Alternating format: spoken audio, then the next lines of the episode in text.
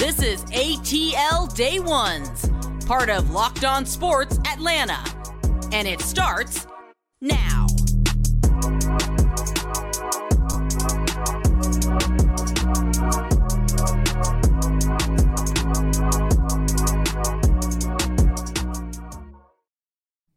Welcome into ATL Day Ones with Jarvis and Tenitra, and just want to say thank you for making ATL Day Ones your first listen of the day. And remember, we're free and available wherever you download your podcast and wherever you download your podcast. Make sure you leave us a five star review. We really appreciate that for you in advance. And remember, also. We are on Roku and Amazon Fire TV. So if you're tired of listening to us on, a, on your mobile device, go ahead and check us out on the big screen TV.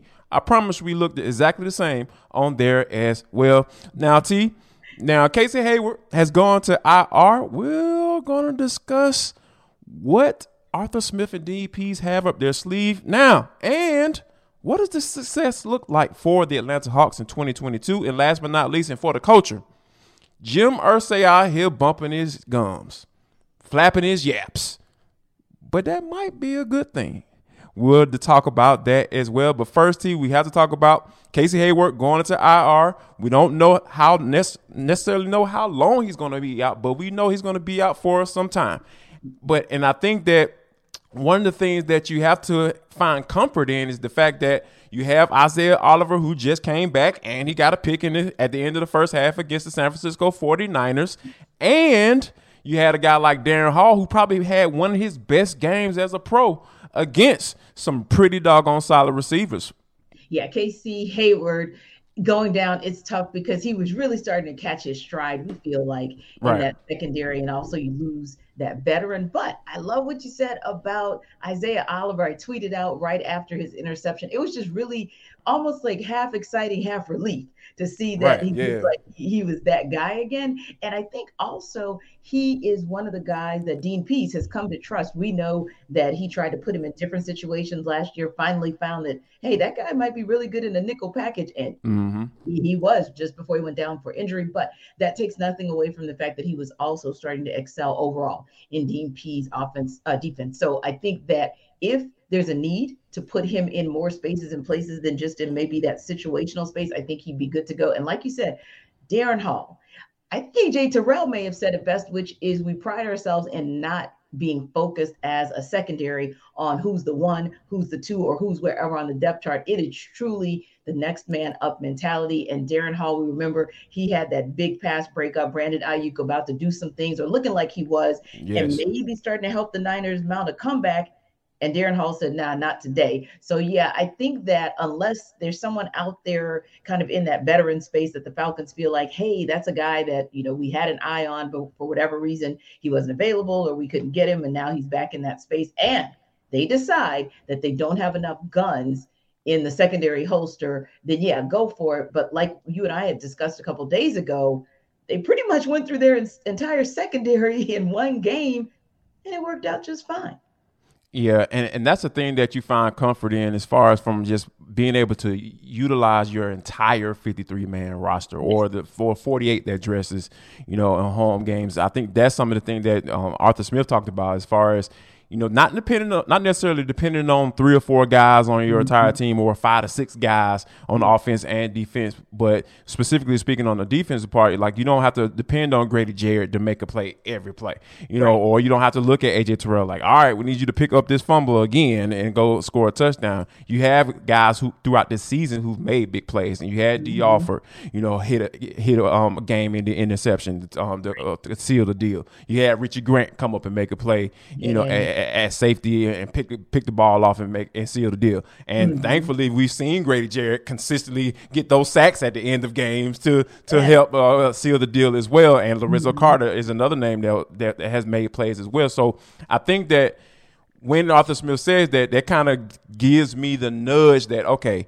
more than likely they're going to stand pat. But T, mm-hmm. he did say something that I thought was kind of interesting. He was just like, with, with, the trade deadline coming up, and you know that you're not going to have your veteran uh, corner, mm-hmm. which guy, those guys are very valuable when when you need in those moments when you mm-hmm. need guys to make plays. I, I I don't think that if Terry Fontenot finds the right deal or finds the right guy or finds the right fit, I'm sure Arthur Smith won't have any problem bringing him on because they know that they've built this roster to the point where these guys are, are some of these guys are uh, think alike and they have the same goal in mind and that's the vision is to go out there and prove it prove it each and every Sunday that hey that these guys belong. Yeah, agree. So I think that one of those things that you know we we talk about just it, it just kind of makes me feel a certain way as far as um this this this stat that you brought to me. I thought it was very interesting, right? So um based off of just offensive scoring as a whole in the NFL, I thought this was kind of really cool when you sent me this. It was it's saying that the NFL is down 100 offensive touchdowns, and that is something that I feel like when you think about you know Marcus Mariota coming off of get, being named NFL off uh, NFC excuse me NFC Offensive Player of the Week today, that's something that you kind of think about like all right well, in a league where you looking at your quarterback to throw the ball 35 to 45 times yeah. and to win you games, it kind of speaks to fall right into what the, the who the Falcons are, right? Because we yeah. all know that more than likely teams who run the ball successfully aren't going to be p- putting up 35 and 40 points a game. Mm-hmm. They're going to play ball control. They're going to Yep. take advantage of their possessions, and then they're going to take some possessions away from the opposing de- opposing offenses. So mm-hmm. uh, I think all this, the with the the trends that are going on in NFL today, I believe that the Falcons are going right along with what's going on around the entire league. Yeah, because I feel like if you have with that number, honestly, and and it's funny because I know Andy Bunker joined you yesterday on our right, podcast. exactly. Yeah. joined him today on his podcast. Right. And one of the, the one of the funny how that works. I know, right? the the crew was talking about that was it blew me away, and I was like, whoa. Uh, Brian Gephardt, Bo Johnson, and of course I got Randy McMichael along with Andy talking about the lack of offensive touchdowns, and I kept going back to him, drops, and I was like, I'm sorry, what what did you say? Uh, 100. That the reason I said that is because we know this to be a pass happy league. Right the majority of those 100 touchdowns are on the passing side, right? Mm-hmm. That's why I think it bodes well for the Falcons because if the majority of your touchdowns are coming from the ground game, then as the season wears on and everybody else is trying to develop or trying to highlight or make their run game uh, effective, yours already is. And I also think this if you're, whether it's your O line or your tight ends or your right, wide receivers, but essentially your blockers, right? If your blockers a third of the way through the season are getting you sprung to the point where you're getting to that second level in that third level. And I don't care if it's your quarterback or if it's your running back by committee. I just think that somewhere along the line with the NFC South, with the NFC South, first of all, kind of mm-hmm. being up and down, and then the NFC uh, overall, there may be some opportunity there where people shouldn't be counting out the Falcons or thinking it's a joke that they could potentially vie for the NFC South title or at least a wild card contender, right? Because a stat like this, that bodes in their favor. No doubt about it. Well, it bows in these these last four teams' favor because the the playoffs are set. T the, for the the NFC champion NFC championship. Excuse me, the cha- NL cha- NL cha- CS and the the NLCS and the uh, ALCS are set. You know, you have the the Yankees uh, versus the Astros, and we got the uh, Padres versus the other team up there that sell they're really popular for uh, um, yeah. Philly cheesesteaks. Yeah. Um, so with that being said Are you watching these? Are you watching these games, or do you care about who plays, or are you watching it, or uh, paying attention to this at all? On that NLCS side, I refuse. I will not subject myself to that pain, and I say it as a two pronged approach. Number one, yes, I told you guys before, and Jarvis has told you guys as well. Yes, we are Braves reporters, but we are also Braves fans, always have been. Indeed. So that for me is the look away situation, coupled with the fact that I'm sorry. Yeah, there are a few guys on the Padres team that might make you, you know, blink one or two. And there may be a few on the Phillies team that make you blink, but I'm sorry, this is not a compelling NLCS. Not when most nope. of us were looking forward to Braves Dodgers part two. Just indeed, yes, yes. So no, yes. not watching on that side. I will, however, uh, watch the ALCS for a good reason and a petty reason good reason is because you know the, my other favorite team is the Yankees. And nope, mm-hmm. I make no apologies for having two favorites. It is what it is. So we got out of the ALDS and we're moving on. I forgive you. And because I used to live in Houston, and yep, I am a hater of all things Houston, so I need to see them bashed in. The end. Well, I'm the exact opposite of that. I well, I, am on the same page as you as far as not watching NLCS. That right. will not happen. Sorry, you forget about that. Have no interest whatsoever. Uh, and but on the other side of that, I am rooting for all things against the New York Yankees because Ooh. I absolutely could give two flying flips on a rolling donut about what the Yankees do and whether or not they get to the World Series. And then Mark Zeno is a fan of, of the New York Yankees, so why would I root for them? Oh. Like at all? Like so? Yeah, you're in the same boat as Mark Zeno right now. T. He's like, think let marinate on that one. But yeah, I'm not watching them. Okay. All right, so let's get back on get back on track here. Both of us are going to be at the game tonight. Atlanta Hawks taking on the Houston Rockets is going down in State Farm Arena. T. I know you got to be excited about this one. Oh man, I cannot tell you. I was just speaking to someone yesterday about how this city is buzzing about basketball, about right. NBA ball. And listen, this is in the face of still before last week, and the Braves doing well, UGA still doing well, and the Falcons are surprising us with their play. And yet we're still having conversation about the Hawks. Now, I'm going to go in a slightly different direction and tell you that I'm super excited, not just to see all that energy at State Farm Arena, but also you already know it's always going to be Dre Day. I don't have, ever have to say that out loud. But I'm looking to see what Onyeka Okongwu is going to do on offense. I think his defensive game has just improved and improved and improved. He's been working on his offensive game. So he's my guy who I want to check out along with what the new look bench, the new look second unit, the bench mob looks like because it's a bit different from what we saw last year. Yeah, it's, it's definitely going to be it's to be a, a, a sight to see, and I think that we're going to dive into whether or not how long is going to take for this Hawks defense to improve this year? But first, we have to talk about betonline.net. And I was just looking at betonline.net just now, just mm-hmm. literally just now, because I wanted to check to see what the spread was for the Atlanta Falcons. You know, we talked about them and how, what kind of challenges they're going to face this week mm-hmm. because they're down Casey Hayward. But I think that's something that you know bet on the uh, the odds are kind of telling me something, right? Because the the Bengals are actually favored by six points. You know, mm-hmm. essentially that's a touchdown. So essentially, yeah. so you know, you you got to feel that the the Falcons are going to lose by a touchdown if, if you're going to go go in the Bengals' favor. So I think that I, I need to get a little bit more information. Guess what I guess what I can do? I can go to mm-hmm. betonline.net because it continues to be the top online source for all your sports wager information, for live in-game betting, scores, and you listen to us for podcasts. Why not listen for betonline betonline.net for podcasts as well? They got you all covered. And and the last thing is you know, that over under for the Hawks might just be very enticing to you because yeah. well, I think that if you think that the Hawks are going to win 50 games this year, you might want to put the over on that bad boy. And Bet Online is going to tell you exactly what you need to do. All you have to do is go to your mobile device to learn more about the action happening today because guess what, guys? Bet Online is where the game starts. It is where the game starts indeed. And speaking of start, finally, finally, finally, we are here. It NBA. the of the NBA season. Of course, it started last night with the Celtics getting a win over the Sixers and the world mm-hmm. champion Warriors getting a, win over the Lakers. But real talk, season just starts for us here in Atlanta tonight when the Hawks take on the Rockets. And, you know, Jarvis, we look back to last year, right? And we all mm-hmm. had expectations about how that season was going to go based on how the season went the year before. Okay, yes. we all know that went up in flames, right? But it's a new day. So let's just be positive and let's be optimistic.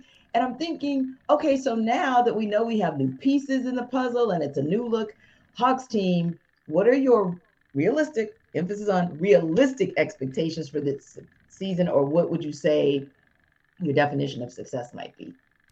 To be honest with you, if they play a home game in an opening playoff round, that that that will that will be those are those are my expectations, and, and I think that a top six team is almost borderline like uh, there might be some changes being made, you know, if if that's the case, or you know, and, they bow out in the first round. So I think so it's a very small window there, right? So mm-hmm. I think you know the top four teams, you know, get their home get their home playoffs, home um home series. So, exactly. and I think that that that's that's the expectation for me because I think mm-hmm. that you may uh, maybe looking at a situation where it may take some time uh, uh, to figure out what's how this what this defense is going to look like for sure. the Atlanta Hawks. You yeah. know what I mean? But but I think that there and then of course with Nate McMillan mm-hmm. and how he he calls his offense and what he does and how he kind of works with Dejounte Murray and, and making sure that these guys are doing what they're supposed to do offensively. Mm-hmm. And, I, and I think it's going to be a little bit of an adjustment period. But yeah. I do expect talent to rule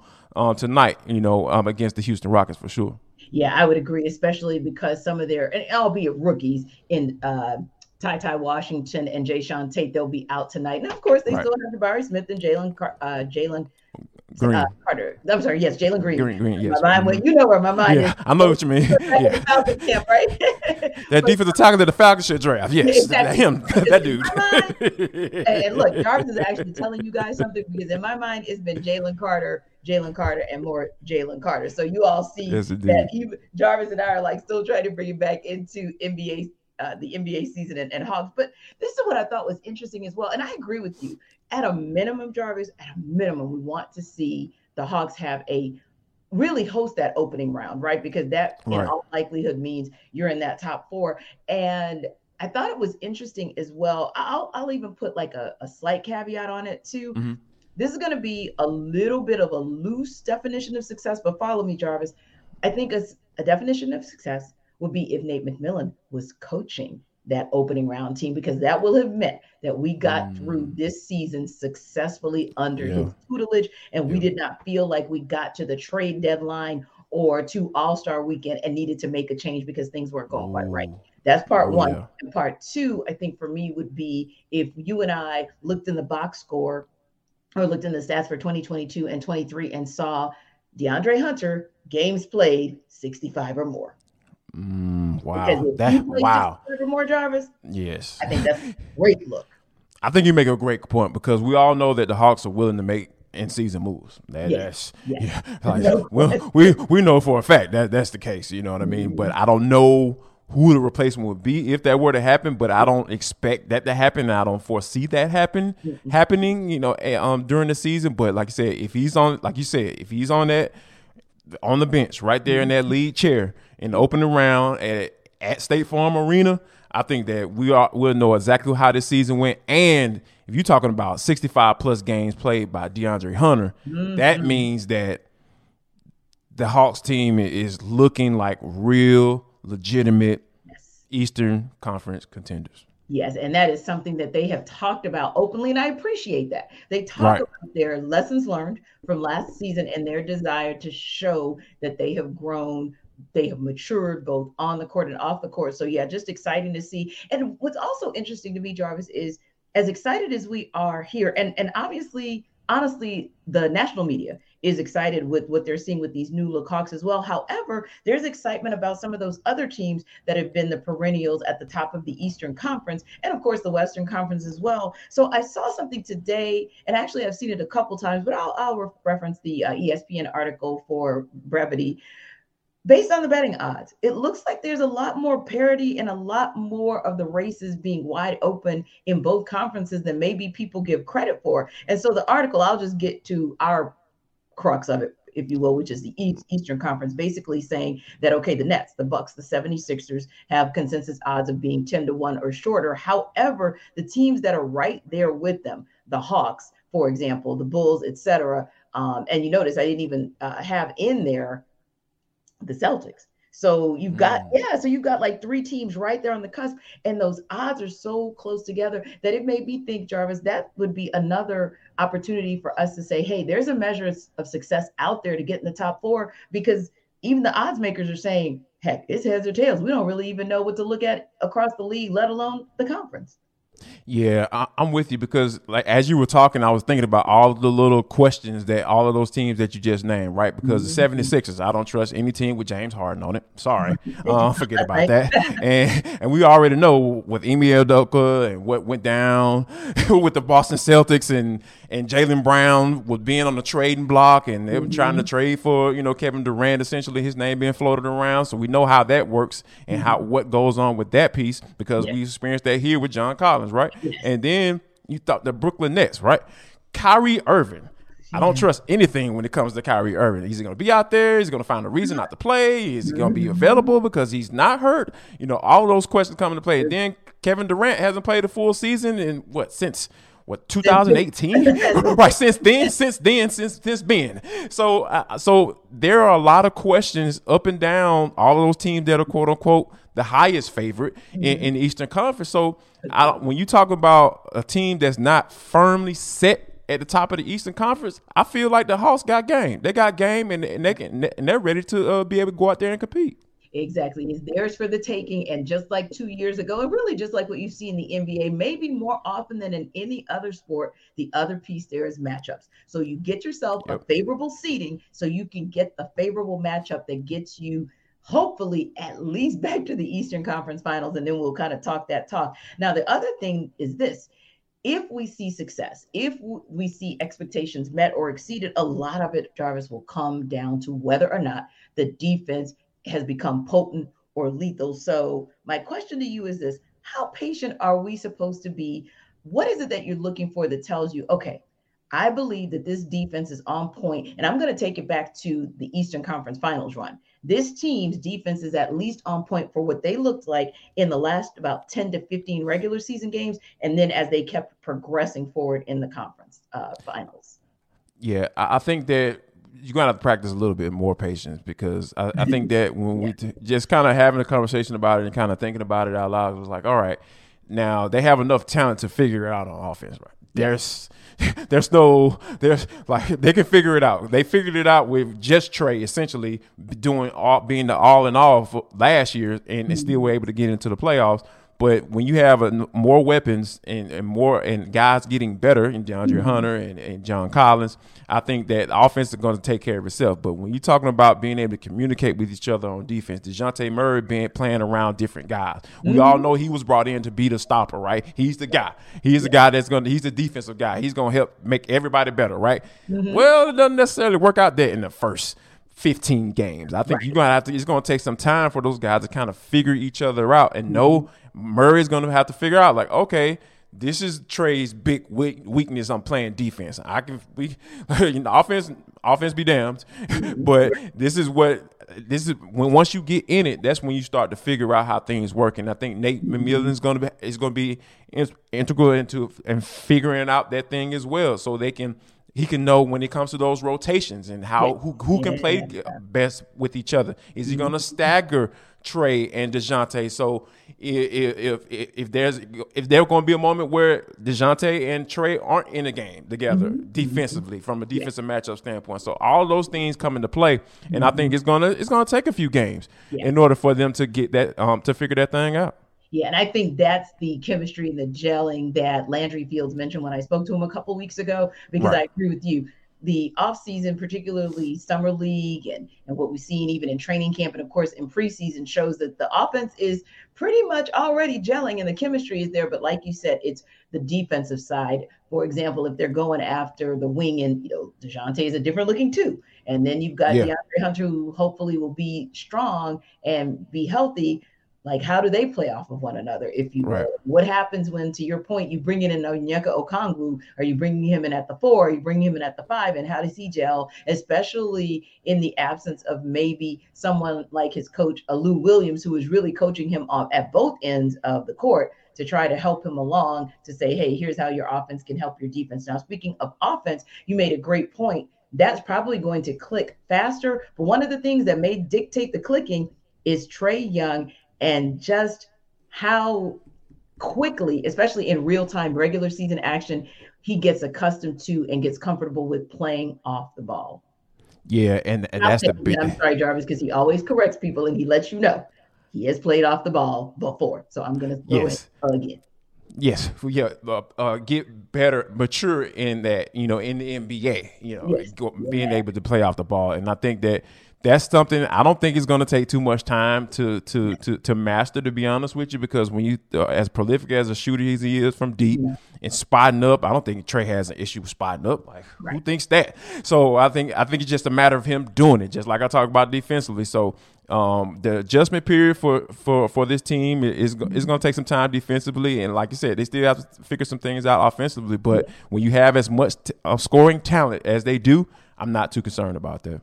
No, I am not concerned at all. Like I said to Andy and Randy earlier, Nate McMillan is just chomping at the bit to use his toys on both ends of the court. And I can't wait to see it. We can't wait to see it. And another thing we always say to you guys is we can't wait for you to check out Locked On Sports Atlanta. We know that we are you guys number one listen because we see the numbers on YouTube and we see how many how many times you give us five star reviews and you also check out and download our podcast. But when you check us out every single day, we also want you to check out NFL key predictions every Friday on Locked On NFL. Or, of course, you can also check back replays throughout the weekend. Basically, when you looked at Locked On, you have your local experts like Jarvis, like me, that are giving you the inside scoop, right?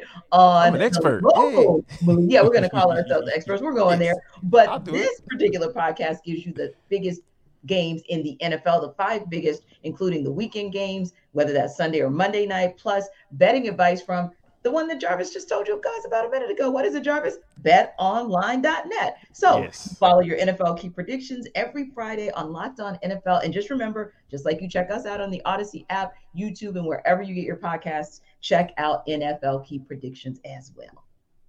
No doubt about it. T, this is for the culture. It is the intersection between sports, entertainment, and the culture. And sometimes what are we want to talk about because that's just how we get down on this show. Today is no different. Woo, these NFL owners meetings supposed to be something like uh, dudes with a, a whole gang of money, not making a lot of noise, staying low key, and talking about certain things that needs to go on in the NFL and what needs to happen. Mm, Jim Irsay said, "Hell to the no." Jim Irsay comes out and basically says it's time for Dan Snyder to get the hell on.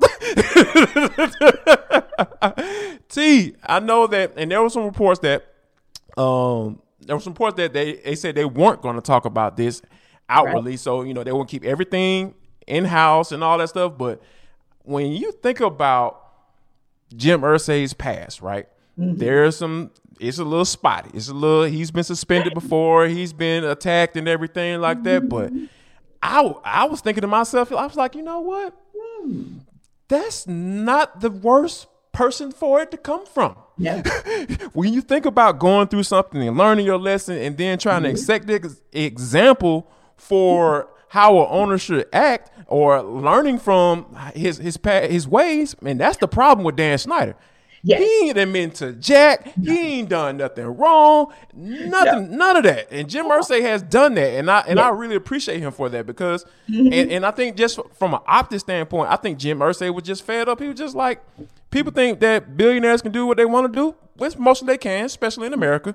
Yes. But he was like, it just it just doesn't work like that. And I think he's talking speaking from experience because mm-hmm. he got punished for mm-hmm. you know not behaving like he's supposed to behave. Right. And the, the here's the interesting thing. We dichotomized it last week in terms of okay, there are also tiers and levels to this, right? Of course, no doubt. Always. Where Jerry Jones fits in the tier, where Robert Kraft fits in the tier, or, or where the Bidwells do, or or the um, Arthur the Rooneys, yeah, yeah. Exactly, the Rooneys. So we talked about kind of the different tiers and how things are, are managed. And Jim Irsay probably find, you know, probably falls somewhere in the second tier. Let's just call that. Yeah. Yeah, yeah. yeah that's fair. Yeah. Jerry Jones or Robert Kraft. But listen, I feel like this as well none of them should be untouchable. None of them. No. But unfortunately, many of them are. And I think, like you said, Jim Irsay kind of shined a light on it and said, hey, guess what?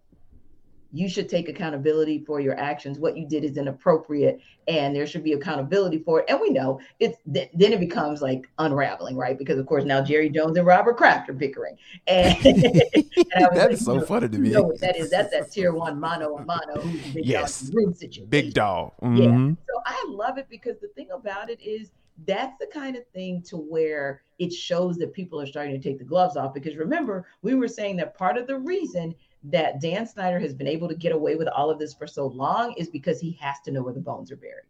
He yes. has to know where the bones are buried. But when you start saying stuff like what Jim Irsay said, and when Kraft and Jones start bickering and we're finding out about it, I feel like bones are going to start falling out of the closet. And as they fall out of the closet, that gives Dan Snyder less leverage because interesting how they were the first to come out with a statement that Jim Irsay was inappropriate. Really? Your boss wasn't? Your owner wasn't?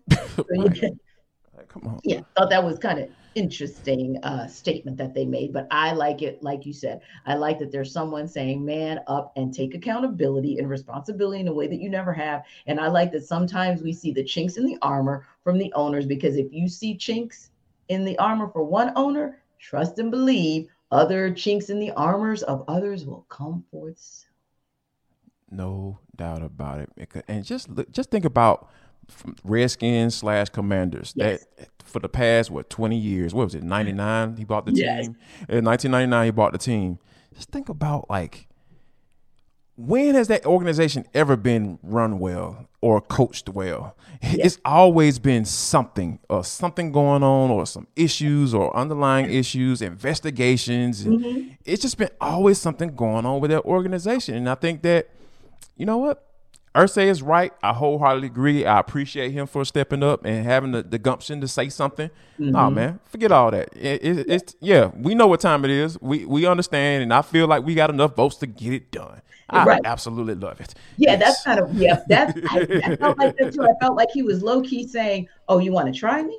Let's take it to a vote and let's see what happens." Because if you try me and we take it to a vote, you'll see just where more than likely the majority of the owners, and we know it's a big majority, I think it's what 75% have to agree to vote you out. But if Jim Irsay is saying that, you've got a point. There might be some commentary like, yeah, we got these votes to do what it is that we want to do. Now, speaking of do what we want to do, we tomorrow want to talk about a win for the Hawks. We want to see them get a dub in the season opener, just like they did last year. And we're going to talk all about it tomorrow and break it down and tell you guys of all the great things that we saw hanging out at State Farm Arena. So check us out and, you know, maybe if there's some movement for the Braves, we might tell you guys about it. Otherwise, don't look here for any talk because, yeah, we feel some type of way. What we don't feel some type of way about is the Falcons as they continue to get set to take on the Bengals. So we'll talk about that and anything else that comes across the landscape of sports in Atlanta. Don't forget, after you check us out, go check out NFL key predictions, whether you want to see what they said last week, kind of teeing up for this Friday. Also, check out Hitting Hard with John Chuckery, A to Z with Mark Zeno. You can do it on YouTube or wherever you get your podcast. So thanks again, guys, for stopping by. We will see you tomorrow. And wait a minute, Jarvis. Oh. Oh yeah. yeah. So we in there. Yeah. yeah. we in there. So yeah, we'll see you at State Farm Arena and we'll see you guys tomorrow. Make sure y'all come back.